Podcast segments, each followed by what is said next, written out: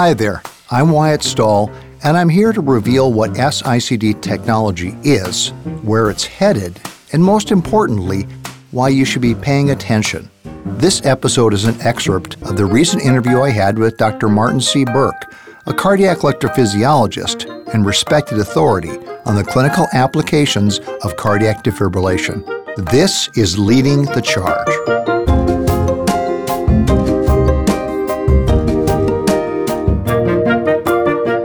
When we think about this product, it, is it's moving from the niche to now being the norm. You've seen this process technically going on, and you were involved with the R and D process, especially from sensing and reducing inappropriate shocks over time. Could you just walk us through that? Tell us more about that story and what you saw. Really, the first foray into that for me was in the early two thousands, where I started to work on the sensing subcutaneous. I always thought it was funny that we had all these devices that we were putting in subcutaneously, but we never used any of that information towards making sensing better. We really moved the dial, not just on defibrillation, but in the sensing. Mm-hmm. It's extremely well done and an amazing sensing device, considering the signal processing capabilities of I C Ds in the early two thousands compared to the later two thousands, early twenty tens. And, you know, if you asked me in twenty oh five if we were going to be able to sense as well as we do today, that was, that was a non-starter. We didn't even have the processor speed to be able to do that. We were actually collecting data for thirty seconds of events in order to do our validation testing for the sensing algorithm. Wow, okay. Luckily, as we went into clinical trials for regulatory, you can see that the, the time to shock was fourteen to fifteen seconds. It was cut in half just with processor speed and the ability to uh, understand the, the subcutaneous electrogram. I'm very surprised at all the work you had done in that initial development of the product. This goes back to discussions I had with Gus Bardy early on. Gus is an unbelievable forward-thinking physician, scientist, researcher, innovator. And for Gus, it was always keep it simple from an engineering standpoint. And really, if you're talking about a defibrillator, it's really about defibrillation. You know, it's not about treating ventricular tachycardia. And he's been on that forever. I mean, that goes all the way back to Scudheft. He never thought of the I C D as a pacing device or, you know, anything. He saw it as a workhorse for defibrillation, and that this was the most amazing thing that you could do for somebody to take away in seconds this life-threatening arrhythmia. What have you seen in terms of the efficacy of the S I C D, since sudden cardiac death prevention is what this device is all about? In the S I C D, we have not seen any degradation in its ability to be efficacious at sensing and defibrillating. It's been extremely good at that. That is a no-problem situation with this device. And if you look at just mortality rates, because early on the patient population wasn't as sick with heart failure, the mortality rates were amazing. They were much lower than what we had seen in some of the contemporary transvenous I C D groups. Those groups had a lot more heart failure, a lot more advanced pump dysfunction, and even in certain cases, conductive disease that was leading to a lot of heart failure. Okay. From a regulatory standpoint, we met our objective performance criterion with the F D A by tonnage in terms of looking at uh, efficacy with D F T. And that correlated in that data set, and then further as it was added into the post-approval study, where the efficacy is exactly contemporary with the transvenous system. The only difference that we have right now between the two from a defibrillation standpoint is that in order for us to understand the new implanter and their interaction with the implant technique, you have to do D F T testing. I think that as we move forward with the Praetorian X L and with Praetorian D F T mostly, you're going to learn that this device is extremely efficacious whether you do D F T testing or not in its current pulse generator configuration of capacitor, battery, and configuration of defibrillation uh, waveform.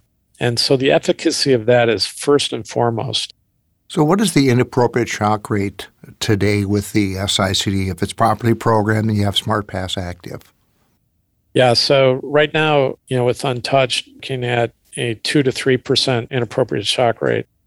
If you look at our data, it's in the one percent to two percent range. Mm-hmm.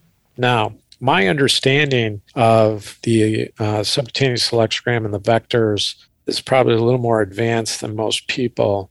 But operators need to understand the sensing, you know, and the fact that this is Eindhoven's triangle on its side, that there is three vectors that in the future, and if you implant this lead correctly, the next series of devices will be able to actually check two vectors probably, you know, just because of the speed of the processor. And I think that, you know, once it gets to that point, we should really get down to near zero percent inappropriate shock rate. We have to get people much more motivated to understand the sensing, and that when you do understand it, you own it as an operator and as a programmer, that you are going to have a much better interaction for your patient and your inappropriate shock rate is going to go down. Since the shock is being delivered across the chest wall as opposed to having an endocardial lead directly inside the heart, do you think there's a difference in terms of what happens to the heart itself with uh, transvenous defibrillation versus the S I C D? In the regulatory studies, we definitely had to prove that there was not going to be some rhabdomyolytic process and or damage to the heart, because one of the reviewers wanted to understand that better. And so we did it in animals, and then we also had to do it in the first few patients in the I D E study.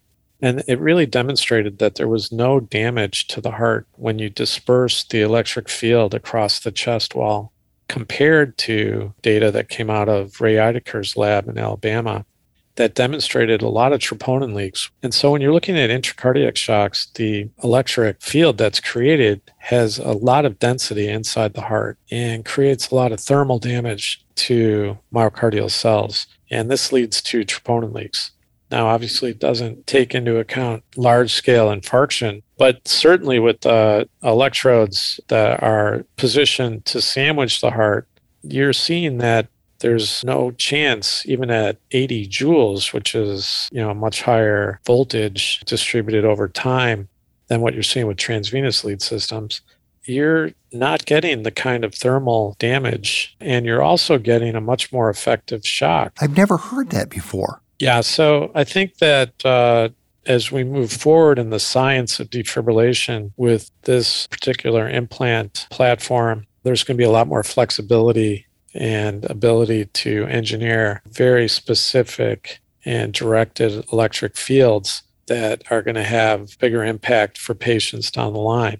More importantly, if we can avoid giving multiple shocks in storm situations as we move forward, I think that's going to have a bigger impact on patients' mental status as well as confidence in this device. You know, I think as we get smarter about sensing and event rates and working through event rates and understanding how devices should automatically react to them, I think that's going to have a big impact as well. I think you've covered topics extremely well. I'm really just amazed at your breadth of experience from going, you know, back to the origin and all that this has taken to get to where we're at now. And pretty remarkable how short of pathway time-wise it's been compared to transvenous.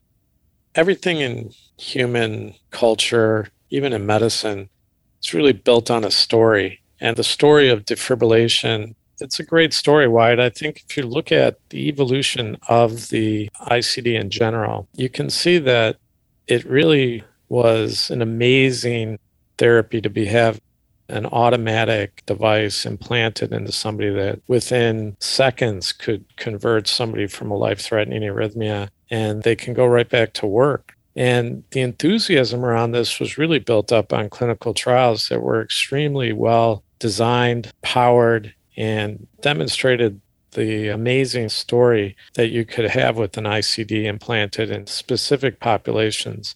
And that population expanded over time. And the devices very quickly and generationally became smaller. The profile of the leads became smaller. Expansion in utilization to primary prevention, and really looking at the average patient population moving from class three to more class one, class two patient populations that have the higher risk of arrhythmias, the less risk of pump failure. And the data just blossomed, and the significance compared to standard of care medical therapy was just amazing. And I think that's something that everybody should just grasp onto right away. And I think if the younger electrophysiologists take into account their patients' preferences and this safety data, there's no reason why they wouldn't have this be their primary utilization for sudden cardiac death prevention. Thank you very, very much for sharing all of this information. We really appreciate it. Yeah, my pleasure.